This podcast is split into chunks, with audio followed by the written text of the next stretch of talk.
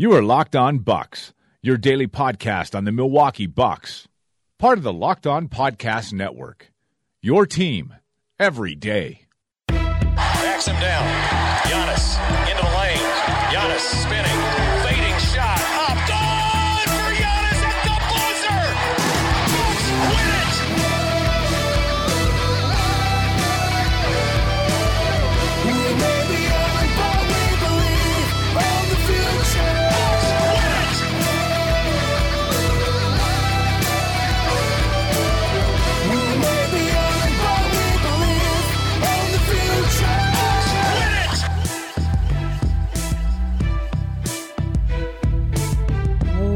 Welcome to Locked On Bucks. I'm Eric Nehm. Joining me as always, back after his his short little break on Fridays. The first one, I'm still getting used to it, but that's okay. We have a lot of people that are ready to step up and help out. Um, we've also had some some more submissions for people that want to help out as as a guest host. Um, our, our friend Justin, who's in the middle of not doing some incredible Kato Kaelin uh, dramatic readings of, of Kato Kaelin tweets, which have been hilarious. Uh, asked if he could guest host, and he said that, well, you know, if you need someone that has a tape mustache and can yell tweets, like, let me know. More than enough people ready to go and fill in for you, Frank. You were missed. Everyone was sad. I'm happy you're back. I was I was so glad uh, after watching that Nets Bucks game on Thursday that I did not have to talk about it. Um, so it really worked out. It, the really the timing was really perfect. And um, yeah, if you guys are not familiar with Justin, it's Justin Johnson, um, who uh, I've I've actually met Justin in person uh, at South by Southwest. I guess a couple years ago. Uh, Justin's like a documentary filmmaker, like makes videos online, does like lots of cool stuff, and uh, you can follow him on Twitter at, at Justin Superbuck. Um, you've probably seen me retweet a lot of his random stuff because he he he is, I would dare say the the king of uh, of of Buck's Twitter uh, meme creation and little videos and things like that. And Yeah, he had another one. He had another one uh, for Malcolm about Malcolm Brogdon, which I'll at least leave it at that, which I retweeted uh, on this April seventh, which was that yesterday, I guess. Um, Yeah.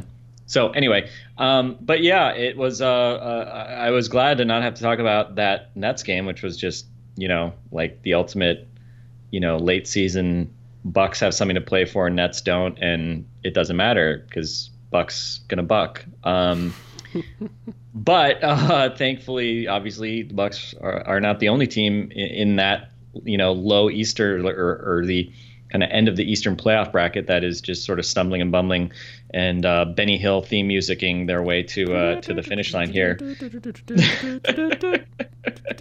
Uh, um, the Wizards, Wizards are are wizarding harder. I, I would dare say the Wizards are wizarding harder than the Bucks are bucking. Yeah, Um, I would. Yeah, I think that's fair. especially after uh, you know at least the Bucks held serve on Saturday with Giannis getting a rest to uh, you know get a little bit of time off uh, from that that ankle injury. Um, sounds like he's likely to play on, on Monday night. I mean, he went through his pregame stuff and. There was video of him saying hi to, to Kristaps Porzingis, who of course, uh, you know, tore his ACL on a Giannis shot challenge the last time the Knicks and Bucks played. As So, Telly um, Hughes was doing his live shots, like Giannis was just in the background shooting around. Like uh, you can't tell that guy to take a day off because he he just can't.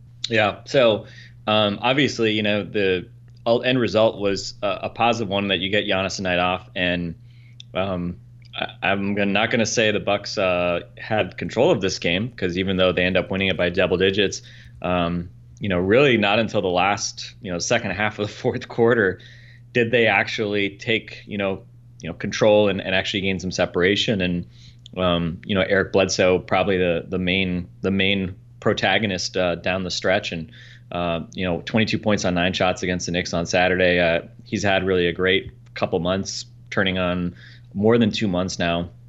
Um, since really he came back from that, he had that ankle injury late January, and you know he had that really weird kind of couple games where he then played and he got benched early, and then it, we thought weren't sure why, if it was a benching or it was the ankle, and then had one other really bad game, and then basically since then he's uh he's been pretty damn great. I mean, uh, Yep.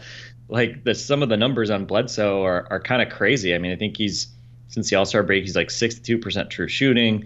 Um, you know, his scoring, his assists are all up. You know, he's shooting, I think, 40% or even maybe higher from from three. Um, you know, again, he's he's kind of kept up his end of the bargain, and I think the the Bucks' offensive rating with him on the court is like 115, which is just you know Yep. crazy, right? I mean, we talk about Bledsoe's fit, and you know, is he an ideal fit? Well, I mean, they're scoring an absolute crap load when he's when he's on the court, and um, you know, I think the the when I was looking at the numbers, you know, it was like I think they were plus 5.8 points per 100 with Bledsoe on the court since February 4th, when kind of he came back from his ankle injury and they're like minus like nine points per 100 when he's on the bench, something on that order.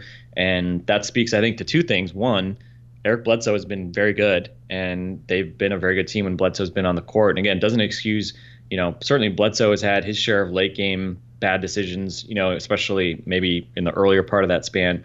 Um, but uh, when the Bucks have not had him on the court, I mean, he was the only Bucks point guard for a while, for a while there, Yep. because that r- lines up right around when they lost Dellavedova and Brogdon, and so Bledsoe has really upped his game right in the in the period when they've basically you know lost their other point guards, and you know with the exception of a couple of games from Brandon Jennings, who I'll say this, Brandon Jennings saved actually a few good minutes for the start of that fourth quarter. Yep. And if not for him actually making, I think did he have I think maybe six points and a couple of assists in the early that fourth quarter. Um, if not for him doing that, it might have been actually a different result on on Saturday as well. So um, I think point guard play was the the story of the fourth quarter, and um, for both better and worse, point guard play has been a really important part of the Bucks storyline here for a couple months because obviously the end result has been a, a very frustrating couple months. Um, but you know I don't think we can really put it on Eric Bledsoe because they've been good with him and they have really struggled mightily when he's not been on the court, and and obviously without Giannis playing, um, you know they needed more from Bledsoe and uh, everybody else, and and obviously you know Khris Middleton had a mixed bag night, Jabari mixed bag night to to maybe be kind, um, but Bledsoe certainly uh, came through big time. I, I just think that's kind of been the story of the last month or so for me. Uh, you you mentioned his offensive rating, I believe, since the All Star break. Uh, before I looked it up before the weekend, I think it was one fourteen point three, um, and I, I would assume it maybe even increased a little bit since then. I think you might have mentioned 115. So he's uh, to me, he's just been great, and you kind of go through his game logs and man, you're not seeing a bunch of those games where he takes a bunch of threes and doesn't hit them. You're, you're not generally you're, you haven't been seeing a, a bunch of games where he's taking a lot of shots.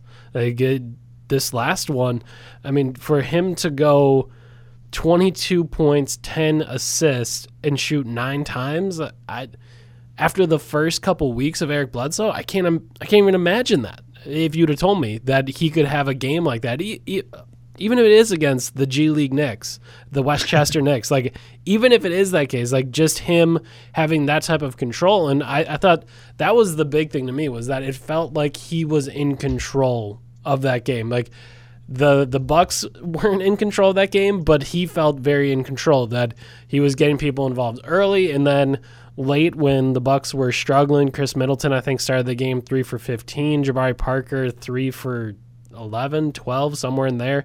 Um, with those two guys cold, he was trying. I mean, it appeared that he wasn't really going to take shots early. He was going to, you know, try to get them involved. And once they didn't, he said, "Okay, I got it." And I mean, there was blow bys to be had, there were assists to be had, uh, and then he goes two of three from three as well. And I just thought he he's really. And again, I know a lot of people get get upset about his fit with Giannis and how it doesn't really work out perfectly. And I'm not here to argue against that. I'm just, I think it's easy to get too focused on that and not, I don't want to say celebrate, but not at least mention and recognize just how good Bledsoe's been for the last month.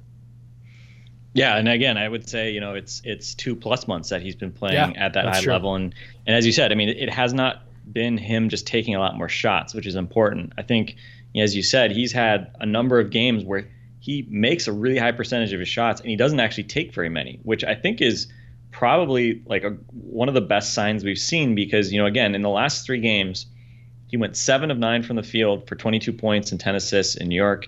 He went six out of 13, 18 points against Brooklyn. Not great. He missed shots down the stretch, as basically pretty much everybody on the Bucks did. I think he started six for nine and then went 0 for four, like in the fourth or something like that. And Giannis was one for five. Like everybody, unfortunately, like went cold down the stretch. But he had another, like you know, again, very efficient start. And then against the Celtics, he was eight out of nine for 18 points. Um, and you know, again, against Denver and LA, those were I think his two highest shot totals of the season: uh, 11 out of 22 and 15 out of 24, and scoring 70 points in those two games. But then you go to the two games before that against the Warriors, he's nine out of 11. Against the Clippers, he's six out of 10.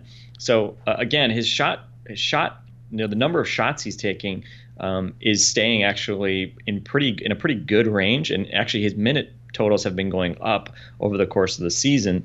Um, so it's it's I think it's a really good sign that you know again he's he's increasing you know he's reducing his shot numbers. He's taking good shots, you know. Um, he's not forcing. I think that the, those like really early clock mid range shots we're not seeing as much. Like in a pick and roll, you know, he'll he'll take like a wide open mid range shot or a little floater if he's got it. Um, but he's been solid at those. Uh, and obviously, you know, when the guy is I think he's like 58, 59% true shooting this year, which is a career best.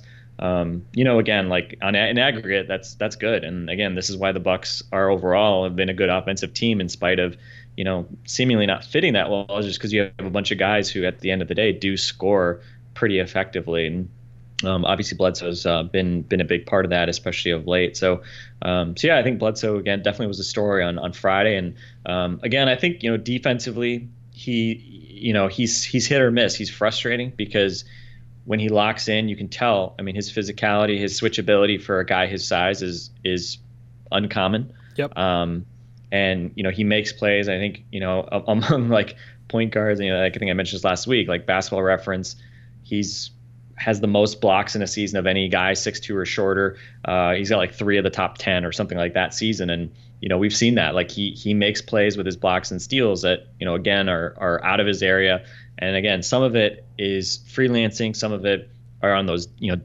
dig downs, or he makes you know gambling decisions that you wish you wouldn't. Yep. Um, but he also is capable of making plays that you wouldn't expect, and especially as we think here, you know, moving forward towards the playoffs he's going to be a key guy. You know, he's going to be an X factor um, because if he can play like he has been and also lock in more defensively, especially if you know, um, depending on who they play in the you know in that first round. I mean, if they were in the eighth seed, I mean that matchup with Kyle Lowry is huge, right? If Yep. you you know if Eric Bledsoe can outplay Kyle Lowry over in a seven game series. You have a chance, right? And certainly, Kyle Lowry has been ripe to be outplayed in his in his career. He's been a disappointment. Um, but the other teams, I mean, Bledsoe against Terry Rozier, he's got to be better than Terry Rozier Yep. in that series, right? If you play the Celtics with Kyrie Irving now out for months um, for the rest of the season until training camp, basically. And, then- Rozier has been good this year. Like, Yeah, don't, don't get me wrong, but solid. Eric Bledsoe should be better than him. Like that should be a plus. Right. And and then against Philly, it's actually a fascinating situation because Philly doesn't have a traditional point guard that they start. And, you know, again, like Fultz has been coming off the bench and giving them some minutes, but they're very strange because, you know, Ben Simmons is nominally their point guard, but obviously Bledsoe's not typically going to defend him. So I assume he'll probably defend JJ Redick a lot, which is different. Um, and again, like if JJ Redick is defending him, then he's got to take advantage of that with his athleticism. Although I think Redick's an underrated defender. Um, you know, certainly Bledsoe has a physical advantage there, as he does against most point guards. And then the other Sixers point guards, I mean, Fultz is afraid to shoot a three pointer. TJ McConnell is afraid to shoot a three pointer. There, there are kind of some interesting looks that you'd see if you do play the Sixers, which at this point looks likely if you end up at the sixth spot. So anyway, yeah, it's it, it's going to be interesting, and and obviously Bledsoe, um, you know, is a guy who, if nothing else, you know, him playing well and and fitting in, I think better than maybe people want to get, give credit for. Um, I mean, I think two two things happen here in the grand scheme of this roster. One, I think you know certainly this is not hurting his trade value, right? Seeing him go to a, a team that's a playoff team, and you know being able to kind of play that secondary role. That you know, again, he he's fit in. Again, he's not taking tons of shots. He's I think he's largely deferential to Giannis, although we can argue that you know the rest of this team is not differential enough to Giannis at times.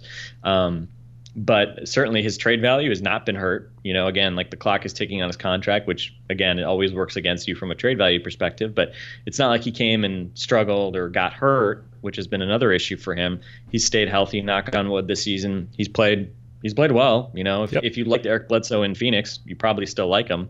Um, and uh, you know, again, it's going to be interesting. But I think it also raises the bar for what an you know what an upgrade looks like, right? And I think it's fair for Bucks fans to say, well, who is the ideal complement to Giannis? And you know, Kemba Walker among sort of like potentially gettable guys is is seems like the guy that people talk about the most.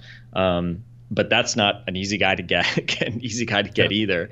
And uh, again, I think you know, I think that's a it's at least some positive. It's not like the end of the world if you have to go into next season with Eric Bledsoe. Because again, I think if you have a coaching staff that figures out how to make the most of this team defensively, Bledsoe can actually be a part of that rather than a guy that you know you're hiding defensively. And again, I, I don't think Eric Bledsoe is going to stop you from winning 50 games next year, uh, especially if he's playing the way he is now.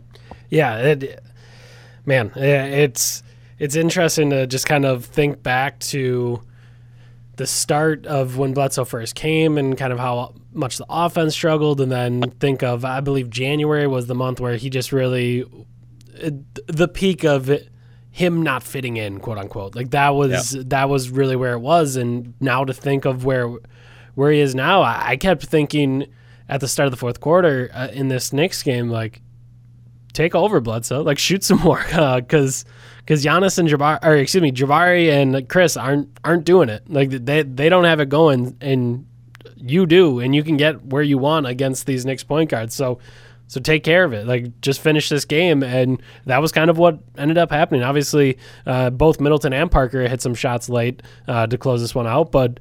I mean, Bledsoe was the guy, and uh, I mean, I just think that that speaks to kind of what he can do and what he can bring in the postseason. Again, he won't be playing against the Westchester Knicks, but the fact that he can kind of find some of that control and find ways to be effective when when maybe not handling the ball all the time, when not shooting the ball all the time, like I, think it's huge, and um, maybe that is something that has gone maybe a little bit overlooked in the last couple of weeks. The and like you said, since the All Star break, 115, 114 uh, offensive rating. That's among the very best in the league. Like that, it cannot be understated just how good the Bucks have been with Bledsoe on the floor uh, since the All Star break. So uh, shout out to him for being very good. Um, and I guess I'm going to use this as a chance to segue into the fact that Malcolm Brogdon will be returning on Monday. Um, just be there's more Nick stuff that we can talk about, but whatever. We're talking about point guard, so let's do it. Malcolm Brogdon went from ready to play to game time decision to doubtful um, very quickly on on Saturday as or maybe it was in a different order. I don't know. His status kept. I think it was like, wasn't he probable at one point? Yeah, Like, I think that's when people got excited. yeah, so maybe it was like probable to game time decision to doubtful something like that. Like it, Yeah. it just moved around. He ends up he ends up not playing on Saturday, but obviously he had made the road trip, uh, or he had made the trip to New York with them, and he had been on the West Coast road trip, and he's been going on these. He's been traveling with the team now for a couple of weeks, and uh, I, I know. Let's see, last is that last Sunday already with the with the Nuggets. There was sprints before the game, and that kind of got people excited. But now it appears that he will be ready to go on Monday. Um, talking with Matt Velazquez uh, a little bit in his story today in the Journal Sentinel, uh, mentioned just kind of the fact that it was it was getting to a point where it was kind of getting annoying. Like uh, you're so close, but just not quite ready yet. And uh, he also said that he thought you know one or two games would be enough. Like he just needed just needed a game before hopping into the playoffs uh, to try to get there, which is a convenient thing to say when you only have one or two games to get ready for the playoffs. But um, what are you what are you thinking from Malcolm Brogdon, and uh, just how big of a deal can that be?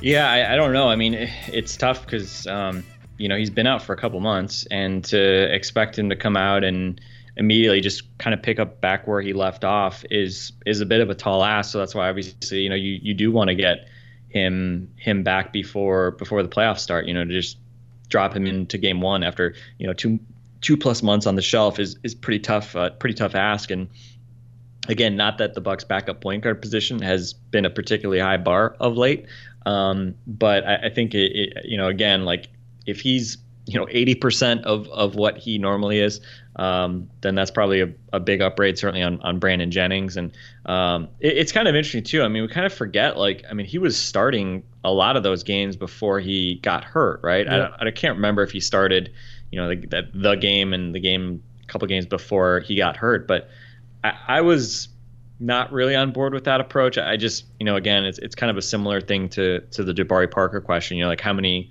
how many people who can score do you want starting? Um, and you know, again, like, do you have do you want a, a, just sort of an off-ball spot up shooter guy like like Tony Snell? Is that a more valuable guy to have? Um, and again, it's not to say that you don't have to play you know Malcolm Brogdon more minutes than Tony Snell, which I think everybody agrees should happen. Um, but you know, by not starting him, can you stagger the minutes a little bit better? And you know, you can obviously still have Malcolm finishing games. So um, so yeah, I mean, I think his comeback is is potentially huge for the reasons that we you know mentioned with Bledsoe, right? I mean, the Bucks have been terrible without Bledsoe on the court. Um, they've been very good with Bledsoe on the court of late, and so it's sort of like you know how do you you know you think of it about that whack-a-mole problem? How do you how do you solve that you know that portion of the game when you're either playing Brandon Jennings or you know Jason Terry with Giannis theoretically the point guard or whatever it might be because you know again I nothing that I've seen like when the when Giannis is in there as the nominal point guard or as the de facto point guard, um, I, I just don't think they use him in any type of way to even on like I can't even like really figure out, you know, if point Giannis like could be good at this point because just the way they use him just doesn't make sense to me. Like him standing 35 feet from the hoop, looking for guys coming off, you know, pin downs for like catches off curls and stuff. I mean, it's just like That's a point guard duty. I have no interest in seeing Giannis what, yeah what what what on earth is the point of him spending his time doing that like he's so far from the basket like Yep. is he uniquely suited to throwing that pass no um so I, I don't know. It's just a it's just kind of a, a, a something that that frustrates me. And so the reality is like you know hopefully a new coaching staff figures about a better way to weaponize Giannis as a primary ball handler at times. But um, you know this this staff, this system, it, it has not worked. They've not been good with him um, out there without a traditional point guard, and and obviously that speaks to you know Bledsoe actually fitting somewhat well with Giannis, and that they actually have worked together in terms of you know just the end result. They've they've obviously outscored opponents, but um, you know you hope that Malcolm can come in there and and when you know either with Giannis uh, on the court and and no Bledsoe or um, you know, maybe in other lineups where, whereas in particular Giannis is not out there, uh, you just hope that he can be one more guy who can who can give you a weapon. And probably the big thing for me is, I mean, I, I just hope his his shot is right. And uh, you know, if he comes back, I mean, that can be a challenge, right? To come back from a, a leg injury and be able to shoot as well as you did right away, um, Especially with Malcolm Brogdon's shot. yeah, I mean, he doesn't maybe use his legs a whole lot, but um, but if he can come out and, and be a threat and look for his three point shot uh, right away, that would be big. Because again, that's that's obviously the, the huge question mark for the Bucks is is you know do they have guys who can stretch the floor, um, not just around Giannis, but just in general. Yeah, I think it's interesting because Brogdon does end up having such a flat shot. So despite maybe not jump, I think the concern with him is always when he's shooting from three, like could he go six inches further back? And it always feels like no, No. it's maxed out. Like that's as far as it can go. Can go. And if he doesn't have the legs there, then uh, that can obviously become a problem. But I do think with this Bucks team, it's it's got to be really exciting for them to get him back. Maybe not because you love Malcolm Brogdon and he's a transcendent player. You just don't have to play Brandon Jennings anymore. Like that is that's an that that alone that in it of itself is huge for this Bucks team. Like if you can take him off the floor, and in, in reality, you might also be able to take Shabazz Muhammad off the floor. Like you might Please. be like you might be able to take out two of those guys with Malcolm Brogdon because of his pos- position versatility. Uh, that he can he can play both of those positions, and obviously right now they've been running out some of those. Oh God, Jennings, Muhammad, Parker, Giannis, Thon lineups, and hopefully you wouldn't see any of those. Um, but you know, if you can stagger those things right, then you don't have to play both of those guys, and, and I think that can just be a huge boost. So uh, I think it'll it'll be interesting to see just exactly where he fits in, how many minutes he can go, and are, are you? The, I I just think back to Jason Kidd saying, "Well, you know, you got to get those minutes out of the way." Um, with Delly, I don't, I don't know that Delly is the same. I don't know that Brogdon is the same guy as Delly. That you're going to be concerned about his minutes not being overly productive. But how that all works out is, I think, very interesting because maybe if you are coming back from a quad tendon injury, maybe it it behooves you to play right away and not get cold and not go to the bench and then have to rewarm up. So maybe that necessitates you starting him and then having him go to the bench. Or maybe it is better that he doesn't have to play another team starting unit and he can come off the bench and maybe play some of their second unit. Like I just think all that that puzzle is is going to be uh, to me really interesting uh, to figure out exactly how it all works together. And then on top of that, Bledsoe's been playing so much better. So maybe this is more of a a Snell replacement than it is taking some minutes from Bledsoe or anyone else. And uh, I guess the big thing right now is uh, we talked about this while you were gone. Uh, Mitch and I, Mitchell and I were talking a little bit about how that shooting guard spot has kind of. It's been a roller coaster this year. It's it's had its ups and downs. There's been times where Sterling Brown has been good. There's been times where Tony Snell has been good. There's been times where, uh, I guess even uh, to a smaller extent, Shabazz Muhammad has been good. There's been times where Jason Terry has hit some shots. Like all of those things have happened, but there just hasn't been uh, that same level of consistency uh, that you really need out of that spot. So, so maybe Brogdon can bring a little bit of that too. So, uh, it's.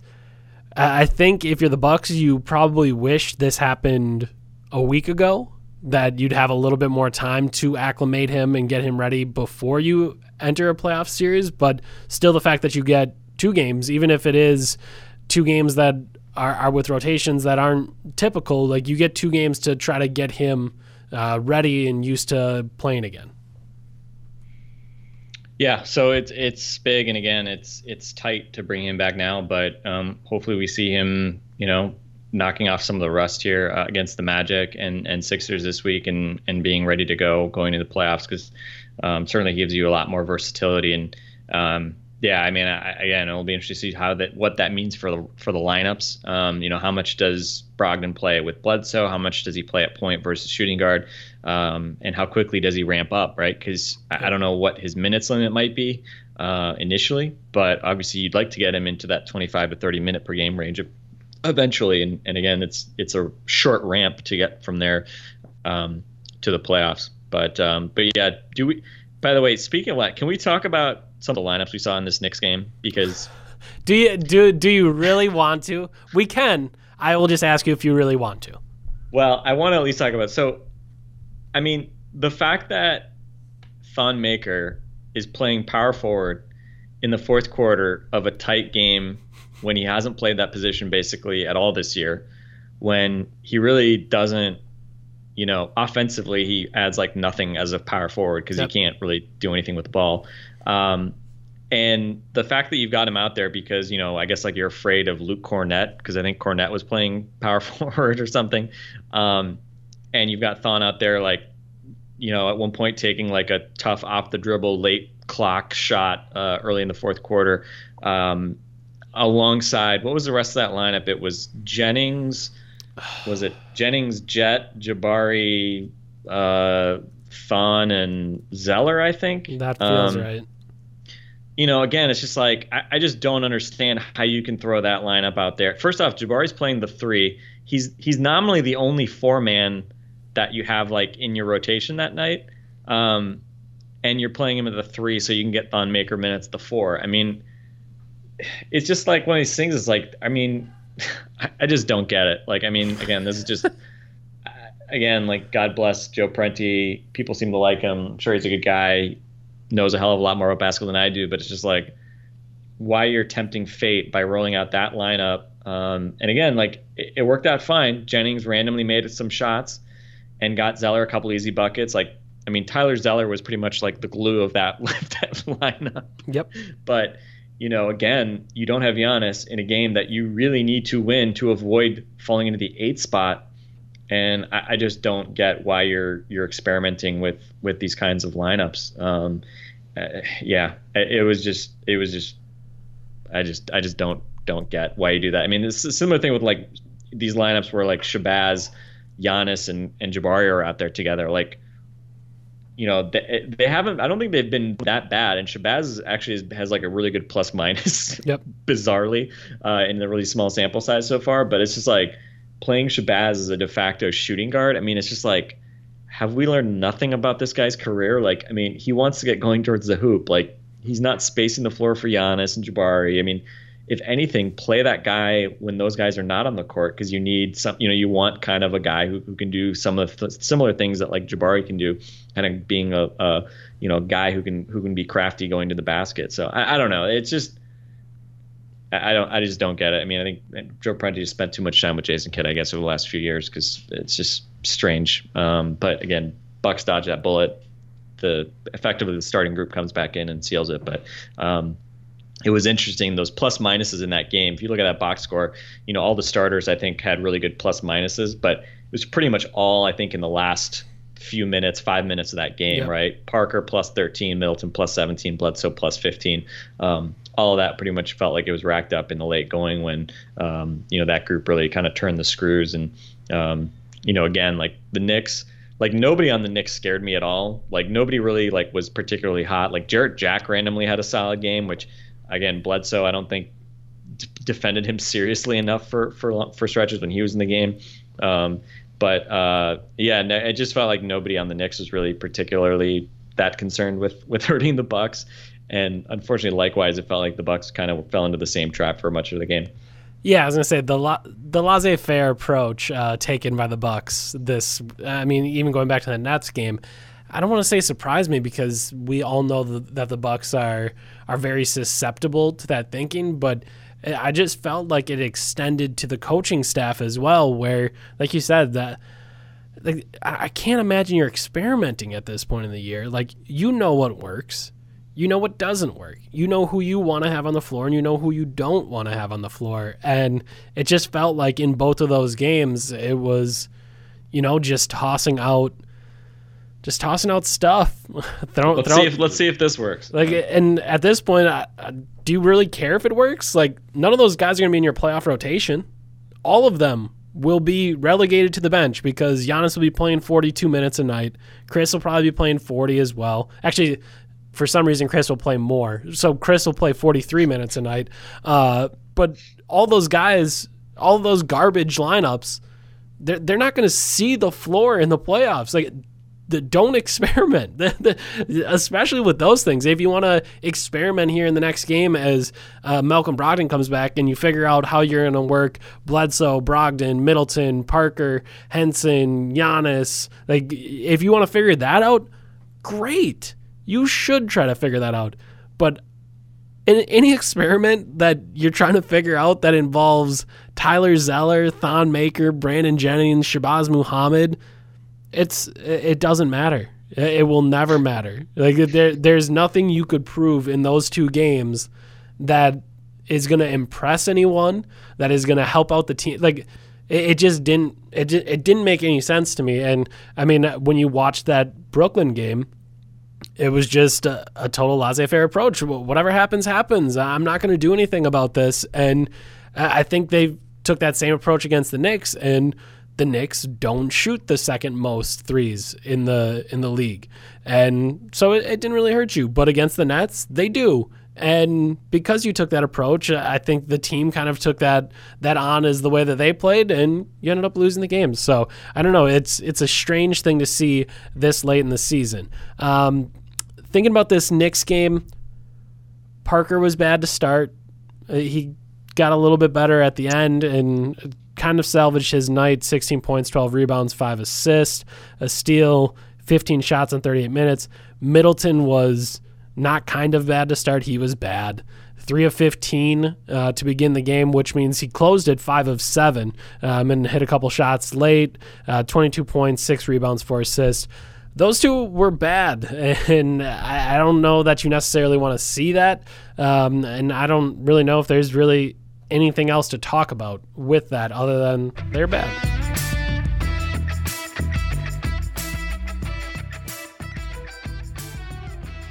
Yeah, it's it's interesting because I mean Jabari's final line, 16 points, 10 boards, what five assists. I mean, you know, if you 12 just were boards, five assists. 12 boards, if you just looked at the box score, you'd say, wow, Jabari third double double in four games, I think. Yep. Um, you know, man, he's he's actually kind of putting himself together, but certainly if you watch the game, it again it felt like even with him getting a start, it was obviously a lot better performance than in Chicago when he previously started. Uh, and you know, I think what he had six points, eight points, something like that. Um, but uh, again, just kind of still just sort of trying to figure out his rhythm. Um, he doesn't take a free throw in this game. Drove to the basket a bunch of times. Um, got blocked a couple times. Just kind of, you know, again, just sort of. This is, I mean, we talked about I think a week ago, like his his lack of free throws, and and that's been that's not a new thing, right? He's always kind of struggled to generate as many free throws attempts as you'd expect of a guy with a um, you know his sort of like scoring pedigree and b his stylistic sort of rim attacking. And um, you know it's that's always been kind of concerning. But you know I was just looking at the game log. He hasn't taken more than two free throws in a game since February 27th which is like insane like he's Wow. had tons of big minute nights and I think some of it he's I don't think he gets necessarily a good whistle um, but you know again some of it's just like he just isn't wired to kind of draw contact and create contact in a way that that gets you to the line and obviously like coming off an injury you can kind of maybe understand that a little bit um, but again i mean this is just sort of like part of the craft of being a good scorer and you know with couple of these really bad shooting nights the terrible shooting night he had against the nets obviously that horrible shooting night he had against the clippers um, you know his true shooting percentage has dropped below average. I think it's like a 54% now. So even though he's shooting i think like 38% still from three he's like 47 48% from the field. You know, again, like you can have decent percentages, but if you never go to the free throw line and you don't shoot tons of threes, you're not actually going to be very efficient, right? You, you know, if, if you don't, you know, if you don't have that right mix of, you know, threes and, and free throws, then you're not going to be very efficient. And Jabari's really dropped off uh, in that sense, even though he's actually had some, some big scoring games of late. And, you know, interesting. I mean, this month he's averaging, I think, 19 points and nine boards or something like that. Um, or maybe it's 16 points. I think it's like 19 with that 35 point game. Um, but you know, it's just felt very uneven. And you know, give him credit. I mean, he hit a big three in the fourth quarter. Um, you know, he finished better than he started. He Had a kind of a game like one of the you know I don't almost call it the game sealing dunk, but you know after some nice ball movement, had a nice dunk uh, late in the game. But um, overall, obviously, he's you know even with Giannis not out there at all, he looked much more like a complementary scorer than you know anything like an alpha, and that's pretty much what he's always looked like, right? I mean, he's he's never really looked like a guy who wants to just take over games. Um, and and again, that's not necessarily a bad sign, um, given that he's not going to get the keys to any team at this point, right? He's not going to be, you know, anybody. Certainly not one in Milwaukee. Right. So he's got to be, you know, and again, his style is he doesn't dwell on the ball. He's not a ball stopper. He moves the ball quickly. Um, he tries to make decisions quickly, and you know, mostly that's a positive, I would say. But um, again, sometimes, you know, like like like these games here where he started, it's almost like he doesn't really know how to then like turn turn that sort of opportunistic approach into well we need i need to go get buckets. So i'm going to go more proactively look for him and that, that obviously has, has been something where he hasn't necessarily been able to do that on a consistent basis. So again not to like kick dirt on on jabari or something like that but um, you know ultimately he, he made some plays that that did help you win the game ultimately. He's a plus 13 so you know certainly he was in those lineups that that sealed it at the end. But um, by the same token it's not like you know Giannis on the bench, you know, sort of has freed up Jabari to, you know, embrace his potential or whatever. Like, you know, he was a lot better here than he was against Chicago when he started. But um, again, it's it's kind of been very much a work in progress trying to figure out how he fits into this. It's so crazy too because you just think, all right, Giannis is out, Jabari, it's your time, and both both these games, it just looked like he's he struggled to have that flow, confidence, wha- whatever you want to say, um, or whatever it is that gives you the ability to do that. It just it just hasn't been there, and I don't I don't know. It's it's kind of weird to weird to watch, especially because you always kind of thought that the the alpha ball dominant guy was going to be like something you had to maybe like work out of Jabari, right? Like that you thought maybe that would be a problem.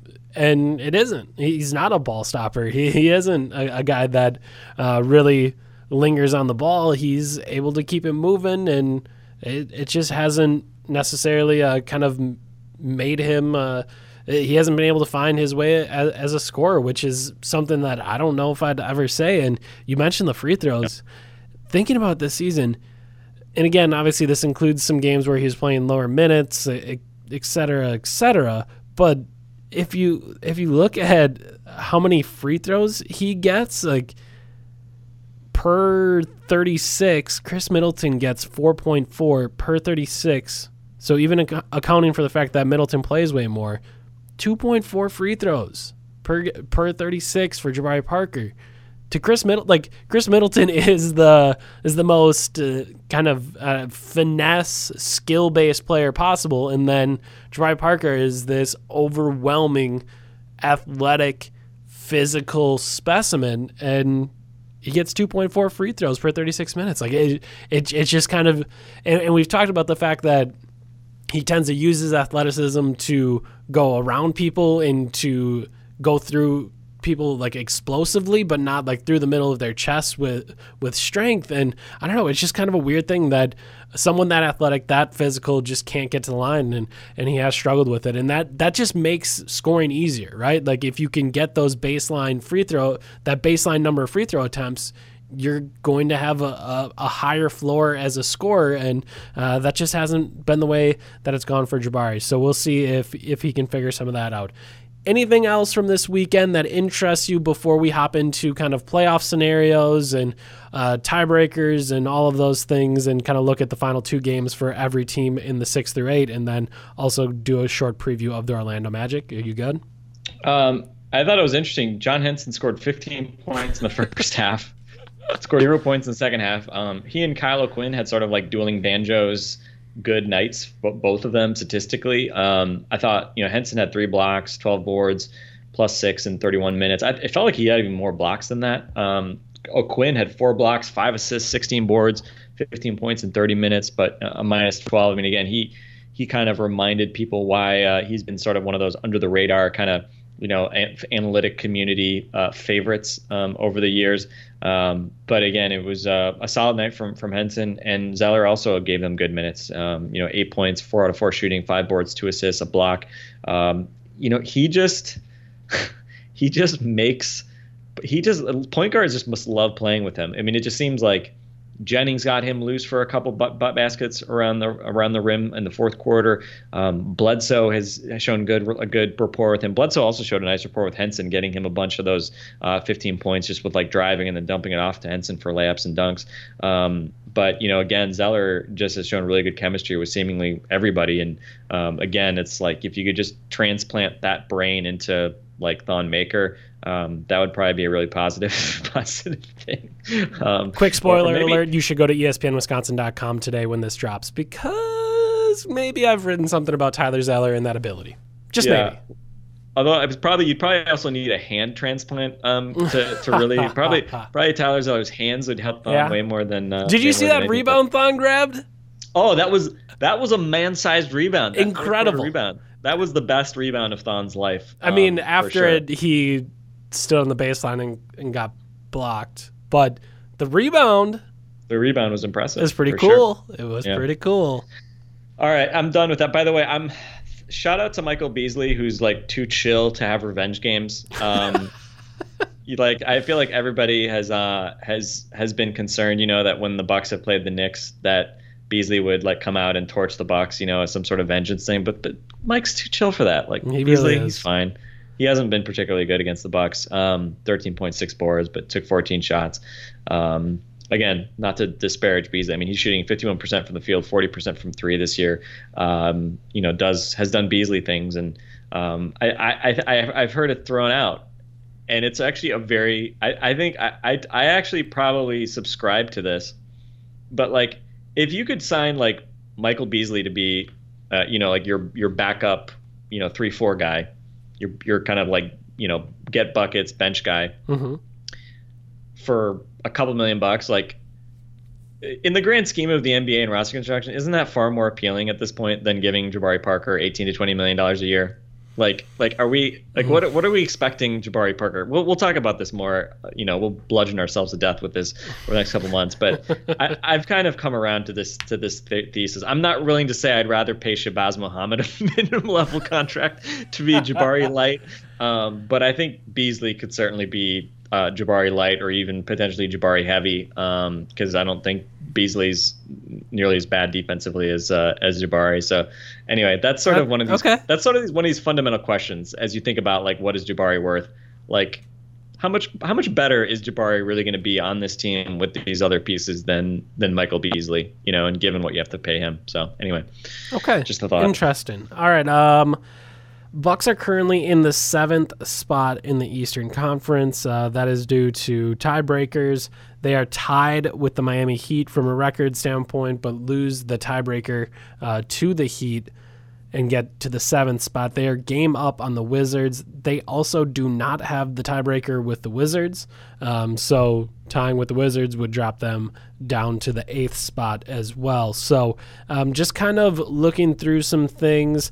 Um, I'm trying to figure out where to go here. Sorry. Um, We'll go to our friend Jacob Goldstein first uh, in his playoff projections and, and kind of exactly where those are. Uh, as of now, we're recording Sunday night here at 5:45. Um, the Bucks have a 48.7% chance to get the seventh seed, a 32.5% chance to get the sixth seed, and an 18.8% chance to get the eighth seed. So statistically they have jumped over the top of the Wizards. Um, but again, obviously, two games to play for all three of those teams, um, and just kind of trying to conceptualize this a little bit. Uh, the Bucks have Orlando and Philly. Philly will be in an interesting spot because they might be in a place where they can pick their opponent um, with with the Cavaliers around them. It, it obviously all depends what all of these teams do, who wins, et cetera, et cetera. But um, looking there, they may have a chance to pick their opponent in that last game, and they might want to tank and lose it, or maybe they want to go full out and win it. Um, I'm not really sure what to make of it. Uh, Do you feel like the seventh spot is? I know statistically it's the most likely. Um, the Bucks at times uh, don't adhere so well to statistics because you know never trust the Bucks. Um, where where are you feeling the the Bucks land here, Frank? Well, I mean, I, I'd say one and one feels like the most likely outcome. Um, I mean, really, the the probably the most pivotal game here is going to be, um, you know, as far as other teams go, is probably Tuesday. ag- Wizards uh, host the Celtics, and obviously the Celtics. That's not going to be a full strength Celtics team with Kyrie out for for months. Um, but again, like the Wizards have just conjured up losses from you know winnable games so much of late um, that I don't know you know that you can take anything for granted with them. They also have the Magic the following night at home uh, on the road. Um, so again, like, do you trust the Wizards to win two games? Not really. um, but uh, you know, again, I, I think my guess most likely outcome is you look at the Wizards. Yeah, maybe the Celtics beat them on Tuesday, and then they beat the with the Magic on Tuesday. Um, the Bucks again, like obviously you have to beat the Magic, right? That's that's a no brainer. That's that's the starting point. Um, and then uh, you know Philly will be in that weird spot. We know Joel Embiid will not be playing, so again, you'd think the team would be very beatable. But they've been just a buzzsaw of late. Ben Simmons has been great. Saric, Redick, all these guys have been playing at a really high level.